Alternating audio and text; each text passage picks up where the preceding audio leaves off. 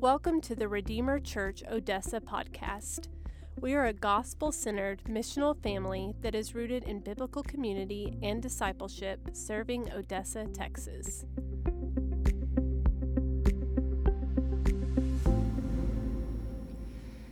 Good morning. Uh, my name is Gavin, and I serve here at Redeemer Odessa. We're going to be in John 1 29 through 34 in the ESV version. The next day he saw Jesus coming toward him and said, Behold the Lamb of God who takes away the sin of the world. This is of whom I said, After me comes a man who ranks before me, because he was before me.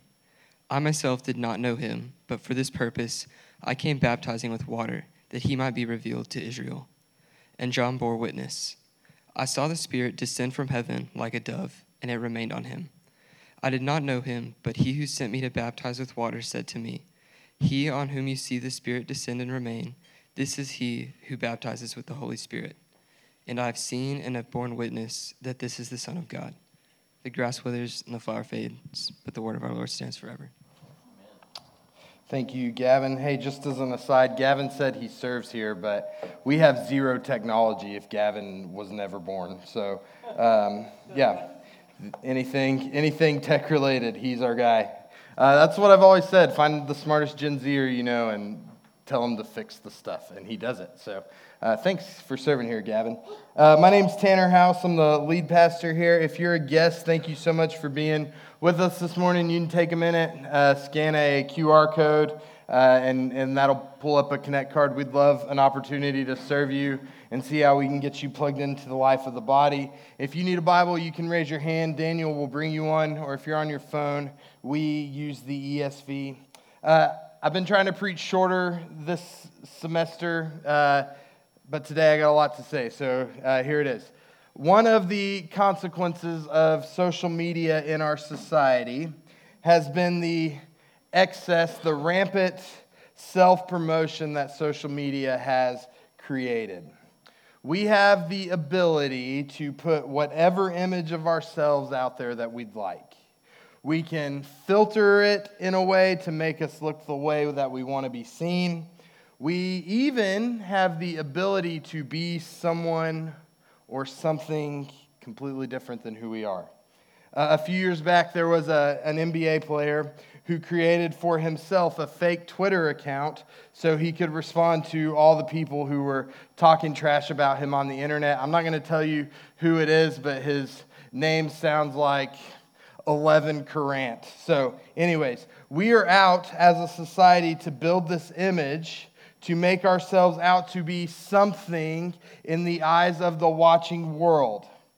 One day, I might actually have to apologize to my kids for missing large portions of their childhood while trying to figure out which app I wanted to use to get validated by strangers. We spend so much of our time and our energy trying to build ourselves up. We can project a lot of confidence out to the world from behind the safety of our phones but statistically speaking, our world in general, and more specifically our country, is being crippled under the weight of anxiety and being crippled under the weight of depression. And we are reporting the lowest levels of self esteem in history. And there are probably several reasons that this happens, but I do think one of the major contributions to this trend is rooted in our fundamental misunderstanding of our purpose and our identity.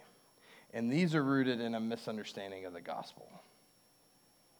We have been placed on this earth to worship and glorify God. Unfortunately, we get stuck in this place of trying to fit in, of not wanting to miss out, of not wanting our kids to miss out and we fill up our lives with worldly trinkets to medicate our feelings. For Christians, though, it's deeper than that. When Christ saves us by faith in Him, we go from being a slave to sin to a son or a daughter of God through Christ's righteousness that He has given to us. And so, what that means is if you are in Christ, you have been given a new identity. And with the new identity comes a new pursuit. We go from living for ourselves to living for God. And when our chief pursuits are not God and not His glory, and when we run back to the things that aren't meant to satisfy us, we forget our new identities that have been given to us. We forget our new identities that have been bought. And today, our text shows us a picture of humility and contentment in who Christ is and who we are in Christ. We're going to look at the ministry of John the Baptist today. And as we do, I want us to really consider his response to the interrogation from this group of people known as the Jews. John is not trying to prop himself up, though he could have. John points not to himself, but something better. John points not to himself, but to the work of God on his behalf. So may we just consider that in our lives this morning and see if this is true of us as well. Before we dive into this text, let's pray and ask the, the Lord for help. Lord Jesus, we need you. Show us our great need for you. Lord, by your Holy Spirit, may you just help us to take an honest look at our lives and examine our hearts and examine our motives and examine our relationship to you. Lord, call us to faith and call us to repentance. Church, if you're willing, I'd ask that you'd pray for yourself, that the Lord would bring encouragement where encouragement is needed and conviction where conviction is needed.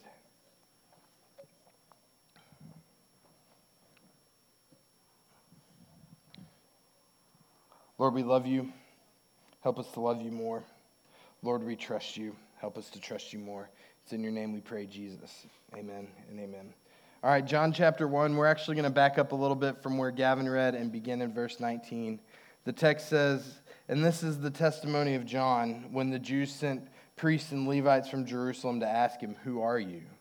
He confessed, and he did not deny, but confessed, I am not the Christ. And they asked him, What then? Are you Elijah? He said, I am not. Are you the prophet? And he answered, No. So they said to him, Who are you? We need to give an answer to those who sent us. What do you say about yourself? And he said, I am the voice of one crying out in the wilderness. Make straight the way of the Lord, as the prophet Isaiah said. Now they had been sent from the Pharisees. They asked him, Then why are you baptizing if you're neither the Christ, nor Elijah, nor the prophet?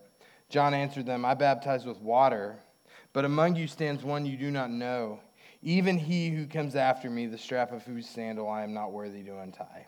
These things took place in Bethany across the Jordan where John was baptizing. So, to fully understand what's going on here, let's set up the context. This is the ministry of John the Baptist. He came to call people to faith and repentance, and he was baptizing people in the, in the River Jordan. Baptizing, uh, baptism during this time was a common practice for people who were converting from whatever pagan religion they were into Judaism. Jews were not baptized into Judaism, but Gentiles would, after they convert, baptize themselves. It was a ritual cleansing of leaving the life of an unclean Gentile behind and coming into the cleanliness of Judaism. But here's this man John the Baptist, preaching a message of repentance of sin. And he's preaching not to Gentiles, but to Jews. His message was hey, the Messiah is about to arrive, and you, Israel, are not ready. You are unclean in your heart. And because of what he was doing and what he was saying, he was attracting a lot of attention. And so we see this group, the text says, from Jerusalem, wanting to find out what's going on and who is this guy. And this is the first time in the Gospel of John that we're going to see the Jews. And it won't be the last. When John speaks of the Jews in this way, he's referring to a group known as the Pharisees. This is an elite class of Jews that were supposed to be pointing people towards Jesus the Messiah, but instead they were always in conflict with Jesus. The Apostle John the writer of the Gospel of John, gives us an interesting juxtaposition between John the Baptist and the Jews. The Jews were sent from Jerusalem. John the Baptist, on the other hand, the text says, was sent from God. They came to ask John a series of questions. They said, Who are you? They're fishing for information. In verse 20, which reads kind of weirdly in the English, is in the strongest emphatic possible terms in the Greek. John says, I am not the Christ. John starts by saying, Hey, leave no doubt in your minds. I'm not the Messiah. And they say, Well, you must be Elijah then. This is a strange question. Elijah is an Old Testament prophet, and he had been gone for several hundred years at this point. But if you look at Elijah in the Old Testament and John the Baptist in the New Testament, they have some similarities in the way that they dressed and the way that they looked, and they also preached a similar message. They were preaching openly against sin, and more specifically, they were preaching openly against sin uh, in the lives of those who were supposed to be leading God's people. Their message was of repentance. The Old Testament ends with the book of Malachi, and it's a prophetic book. And Malachi 4 ends with Malachi the prophet recording the words of God. Malachi 4 5 says, Behold, I will send you Elijah, the prophet, before the great and awesome day of the Lord comes. God had promised that he would send Elijah to announce the day in which the Lord would come. And so they say, Are you Elijah? And John says, I'm not Elijah. R.C. Sproul says that John's response kind of creates a problem because Jesus says that John the Baptist is, in fact, Elijah. Matthew 11, 11 through 15, Jesus says, Truly I say to you, among those born of women, there has arisen no one greater than John the Baptist. Yet the one who is least in the kingdom of heaven is greater than he. From the days of John the Baptist until now, the kingdom of heaven has suffered violence, and the violent take it by force. For all the prophets in the law, and, and the law prophesied until John. And if you're willing to accept it, he is Elijah who is to come. He who has ears, let him hear. Based on the testimony of Jesus, it appears that Jesus has a higher view of John the Baptist than John has of himself. Though he is not reincarnated Elijah like the Jews seem to have been expecting, he is in fact the fulfillment of Malachi's prophecy. This was also what the angel told John's father before his birth in Luke 1 says, And he will go before him in the spirit and power of Elijah to turn the hearts of the fathers to the children and the disobedient to the wisdom of the just to make ready for the Lord a people prepared. So then they ask him, If he's not Elijah, then you must be the prophet.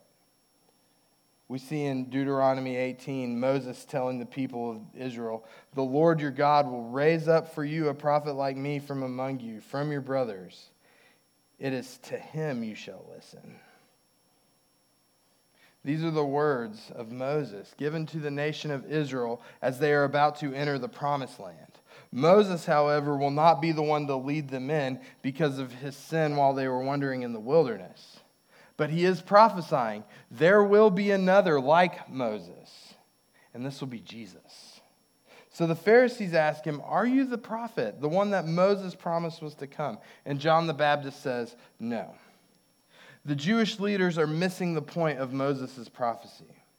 If John is not the Christ, then he can't be the prophet either. Moses was not just a prophet, he was also a mediator between God and man in the Old Testament. He would speak to God on behalf of the people. He would intercede on behalf of the people before God, and God spoke to Moses directly. So Moses is saying, There's another one coming. There's another prophet like me. This other prophet would be one who would mediate also between you and God. And the great mediator in the New Testament is Jesus, whose blood speaks our pardon against sin, mediating then before God, the just judge, on our behalf. And John the Baptist is not able to do this. So finally, these Jews are realizing that they are getting nowhere, and they're like, all right, dude, who are you then? And John responds with scripture. He quotes Isaiah 43 A voice cries, In the wilderness, prepare the way of the Lord, make straight in the desert a highway for our God. John says, I have come to show you who he is. I'm pointing to the Messiah. Make straight the highway.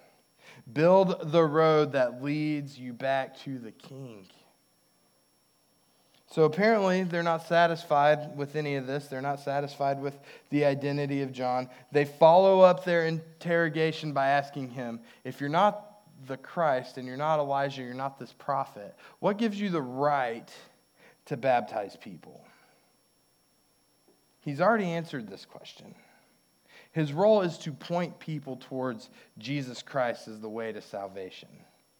The baptism he's administering is not a baptism that saves, but a visible symbol of repentance. And look at what he says in verse 26. He says, There is one among you one of your own who has been revealed to you that you don't know or don't recognize, and he is greater than I. I'm not even worthy to untie his sandals. In this time in Jewish history, the Pharisees would know what John the Baptist was saying when he was saying this.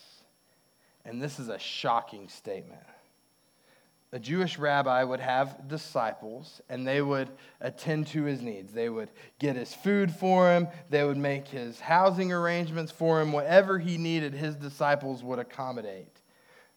Functionally, they were to take on the role of a servant. However, the disciples of a rabbi would never stoop down and touch his feet and take off his sandals.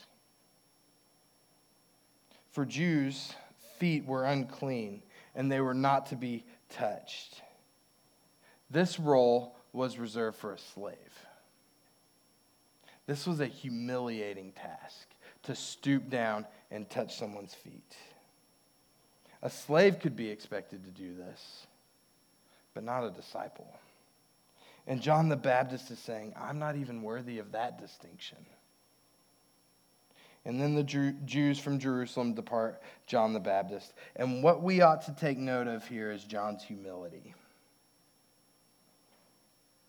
If I'm honest, when I am met with combative questioning like this, can ask my wife or ask anybody on staff. When I'm met with combative questioning or just purely question, doesn't have to be combative, my response can tend towards defensiveness, sometimes anger.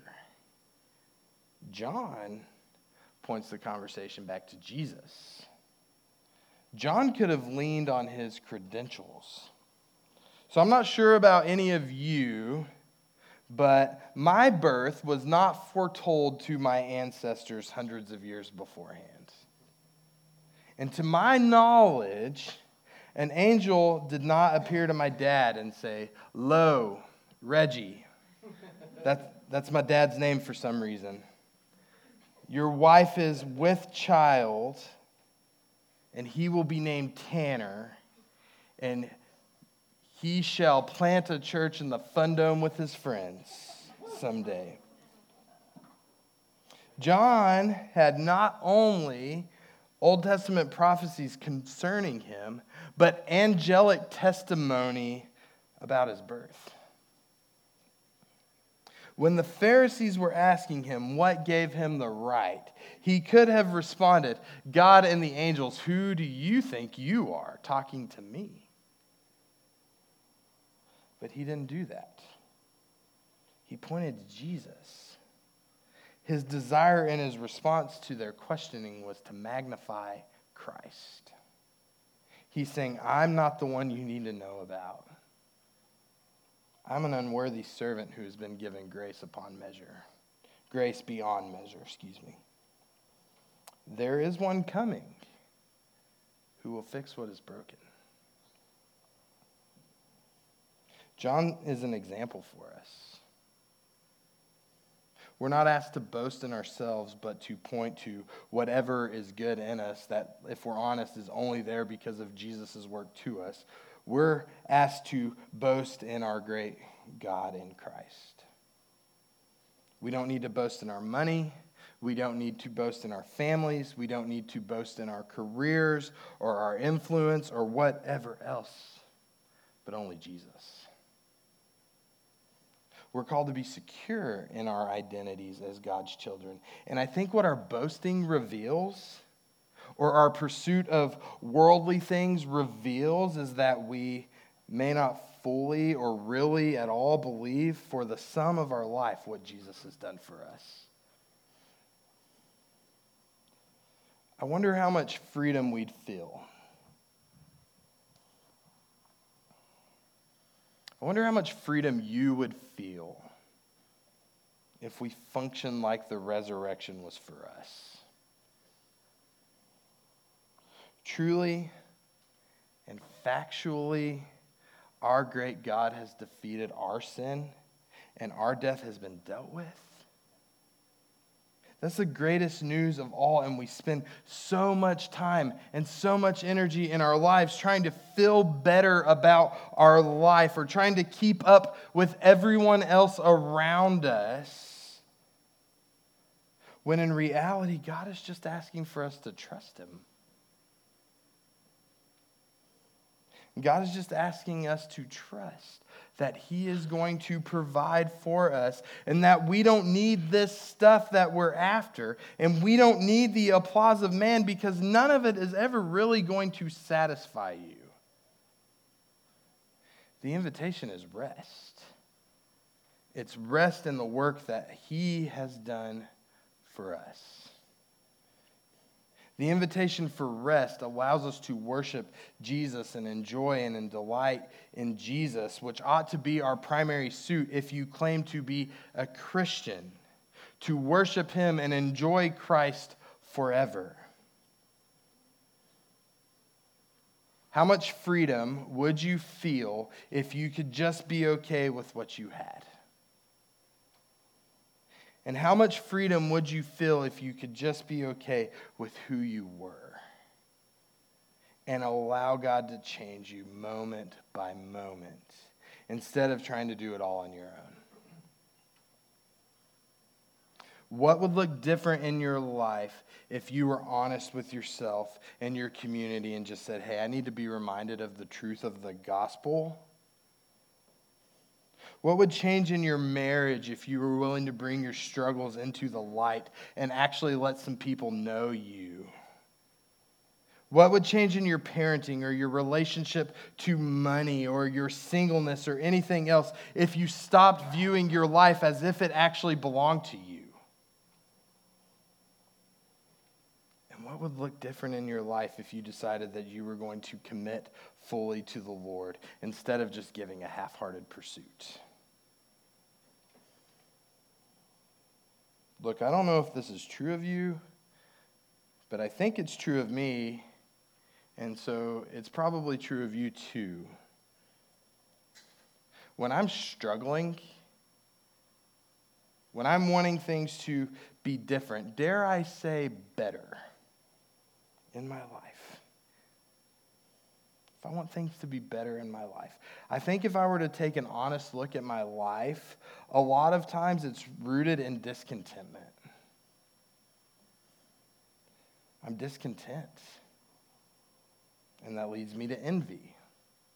And sometimes even depression and anxiety. But what I've learned is that the Lord is using those moments to draw me in. It's not meant to push you away, but to draw you in. And the Lord is trying to draw you in by prayer and meditating on the word. But when you never pray, or when we're never in the word, we forget how to use the tools in our tool belt to help us fight the battle and to suffer well and to strive after Jesus. John's example is not an example of how to follow the Lord when things are good.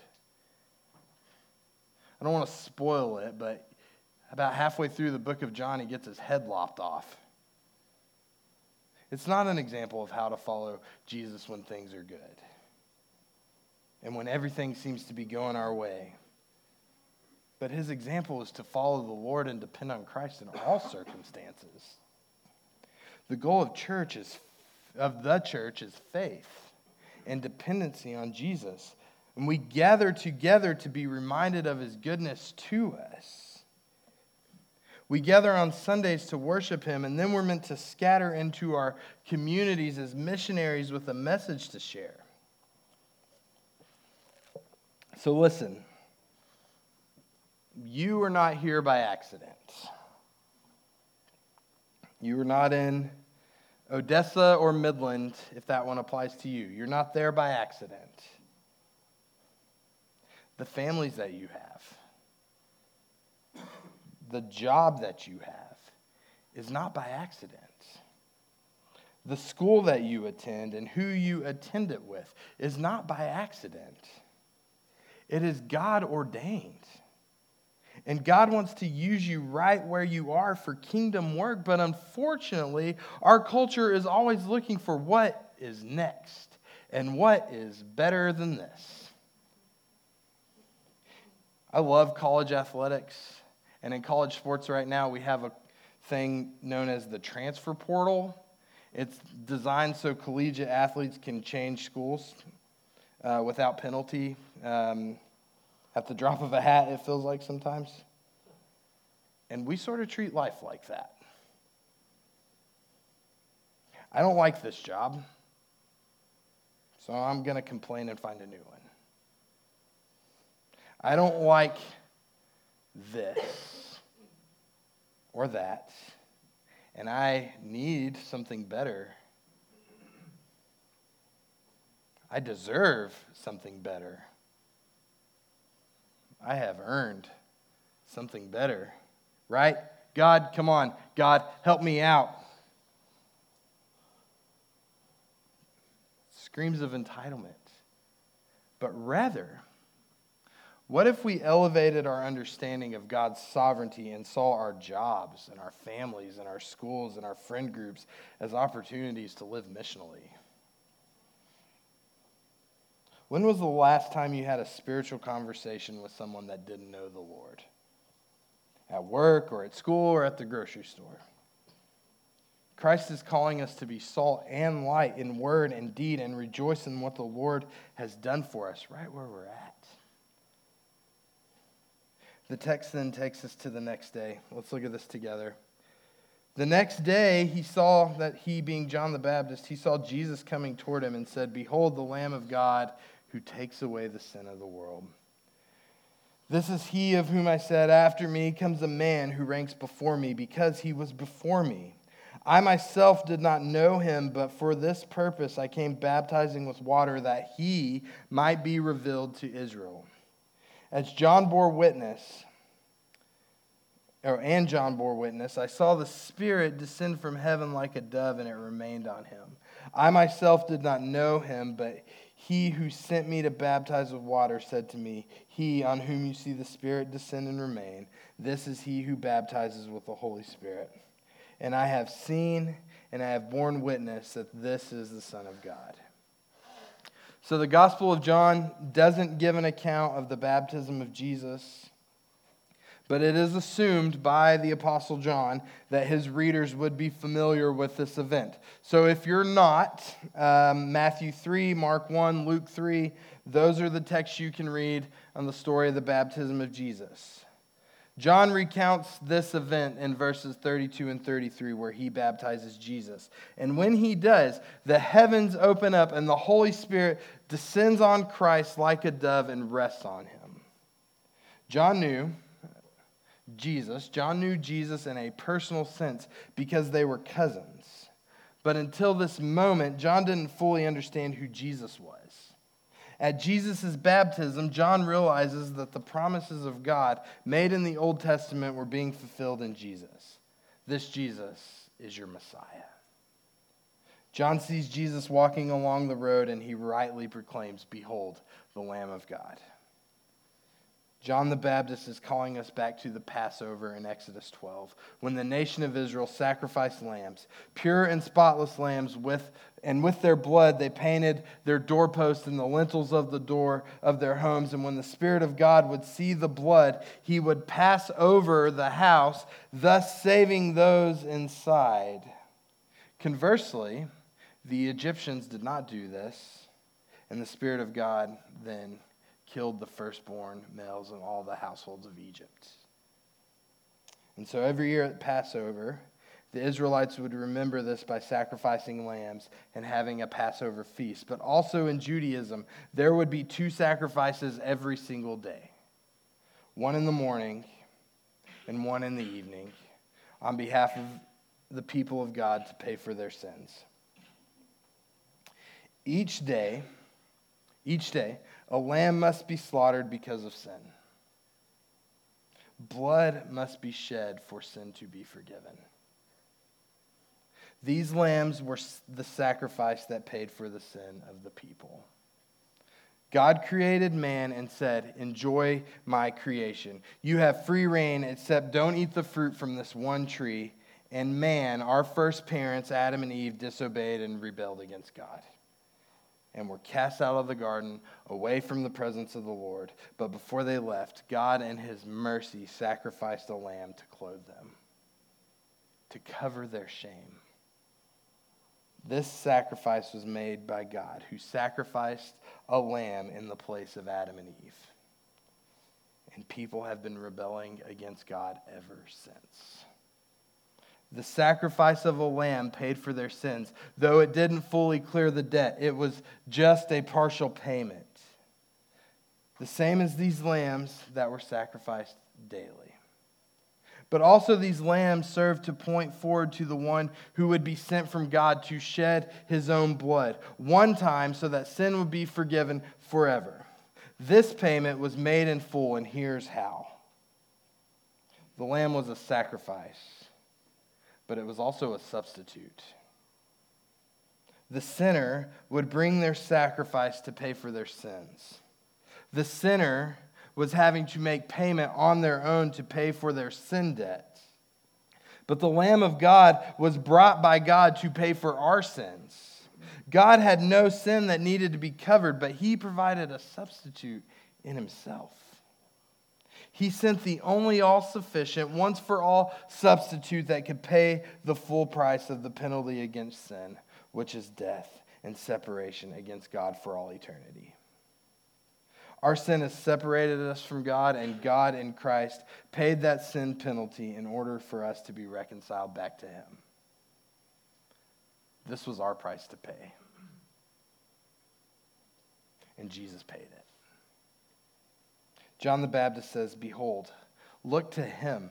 This is the one. He is the one you have been waiting for. He is the one, the rescuer, the redeemer. He takes your sinful, treasonous rebellion upon himself. He is your lamb without blemish, your pure and spotless lamb, and God laid upon him our punishment. And in exchange, he gives us his righteousness. And he has adopted us as his children the Lamb to take away our sin. He lived perfectly, and then he died perfectly. And the fact that he rose is a judgment upon Christ's righteousness, meaning that because he was righteous, he couldn't stay dead because the penalty of sin is death, and Christ never sinned. And so he rose. And all of this now, in this moment, belongs to us as believers. We've been loved, forgiven, and adopted. John the Baptist is called the witness over and over again in the Gospels. And is that true of you? Many of us, many of us are too content just watching the world around us persist in sin and not really speaking up for the truth of Christ. Many of us find ourselves too busy building our own images and reputations, often more concerned with about what other people will think about us than what the cross and the resurrection of Jesus means for me. We may be too busy trying to earn. We may be too busy trying to achieve this identity. But I want to remind you, Christian, that this identity has been earned for you already. You don't have to strive to make yourself better in order to be loved. That work has been done for you. I'm reading this Exodus commentary with my wife a few times a week. And, and this week we read about Moses and the burning bush. And uh, it got me to thinking about the response of people in the Old Testament in the presence of God. It was fear. In our 21st century Western world, though, we have reduced the fear of God to reverence. Like, we serve a God who would be well within his rights to destroy us because he is a just God, rightly offended by our sin, and he would be just to destroy us. Let us muster up a little bit of reverence when we can. And out of that, too often, we will verbally assent to the existence of God. But if we're not careful, we can create a God in our own image that has little to no impact on our life. Listen, I'm not saying any of this for your guilt or for your shame, but here's what it means to make a God in your own image. We know what the Bible is calling us to. And we still sometimes feel okay doing the exact opposite. All right, here's a personal story. When I was in college, I knew I was going to be a pastor. And kids in here, including my own, do as I say, not as I did. Uh, I had such a low view of drunkenness. And I knew that the Bible said that I should not get drunk. But man, did I sure enjoy being the life of the party. And I would be super holy, and then on Thursday nights, my apartment would be lit. I became an abuser of alcohol. But worse, I became a willful abuser of grace. God has to forgive me. That's how I functioned.